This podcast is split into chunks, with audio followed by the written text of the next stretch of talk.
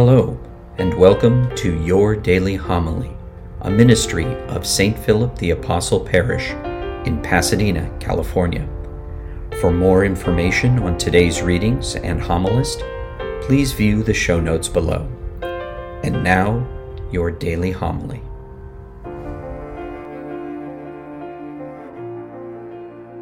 The Lord be with you. And with your spirit. A reading from the Holy Gospel according to John. A man named John was sent from God. He came for testimony, to testify to the light, so that all might believe through him. He was not the light, but came to testify to the light. And this is the testimony of John when the Jews from Jerusalem sent priests and Levites to him to ask him, "Who are you?" He admitted and did not deny it, but admitted, "I am not the Christ." So they asked him, "What are you then? Are you Elijah?" He said, "I am not." "Are you one of the prophets?" He answered, "No." So they said to him, "Who are you, so we can give an answer to those who sent us? What do you have to say for yourself?" He said, "I am the voice of one crying out in the desert, 'Make straight the way of the Lord,' as Isaiah the prophet has said." Some Pharisees were also sent, and they asked him, "Why then do you baptize if you are not the Christ or Elijah or the prophet?" John answered, "I baptize with water, but there is one among you whom you do not recognize, the one who is coming after me, whose sandal strap I am not worthy to untie." This happened in Bethany, across the Jordan, where John was baptizing. The Gospel of the Lord. Praise to you, Lord Jesus Christ. In June of 2018, one of the most dramatic situations happened in a small region of Tham Luang Nang Non in Thailand. 12 kids with their assistant coach got lost in a cave system. They went in, and half a day after they got in, the monsoon rains came a little bit early that year. And it rained and it rained, and the caves filled with water. These kids were from 11 to 16 years old, soccer players. And they were 2.5 miles from the entrance. And there was no way of getting to the entrance. What can we do?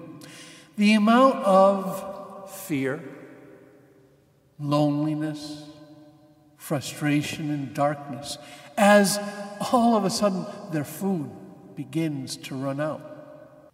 The days stretched out. They didn't even know. They couldn't see light, dark. And the days seemed almost unending. For 18 days they were there, until some special divers from England came.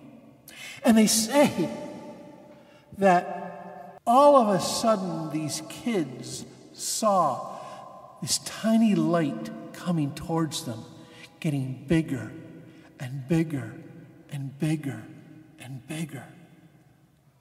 And they turn to each other, and all of a sudden they start crying, "Could this be somebody coming to rescue us?" And it turns out it was one of the greatest rescues. And the joy of the thousands of people when they got the boys out. Their parents and grandparents and friends celebrating the joy of salvation. I don't think we think about the joy of salvation enough. What is Christmas Day but the coming of this light in the midst of darkness to give me a relationship of joy and happiness to the Lord? In the responsorial psalm, we talked, it's taken from the Magnificat of Mary. My soul proclaims the greatness of the Lord. My spirit rejoices in God my Savior. And that one phrase, my spirit rejoices in God my Savior, as this is the most exciting thing in the world. If we understand who God is, He has come to set me free and to have a relationship with me. He wants to be the center of my heart. He wants to be truly the source of my happiness and joy. So many times I ask people, why did you get married? And do you know about 90% of the people, you know what they say? We got married because I thought Billy Bob, or I thought Maybelline could make me happy. And I'm going, that is so dangerous. Because as soon as you're not happy, who's to blame? Just think about it. I married you so that you could make me happy. I'm not happy. It must be your fault. Ah, it's so easy to blame. And yet, we're taught that the source of happiness comes from God. Do I believe that? I mean, this is really important. If God is the source of my joy, my contentment, and all of the gifts, and this is really important, all the gifts I have are from Him because He loves me. It is a sign that He loves me. Everything changes. Where does happiness come from? Most people write down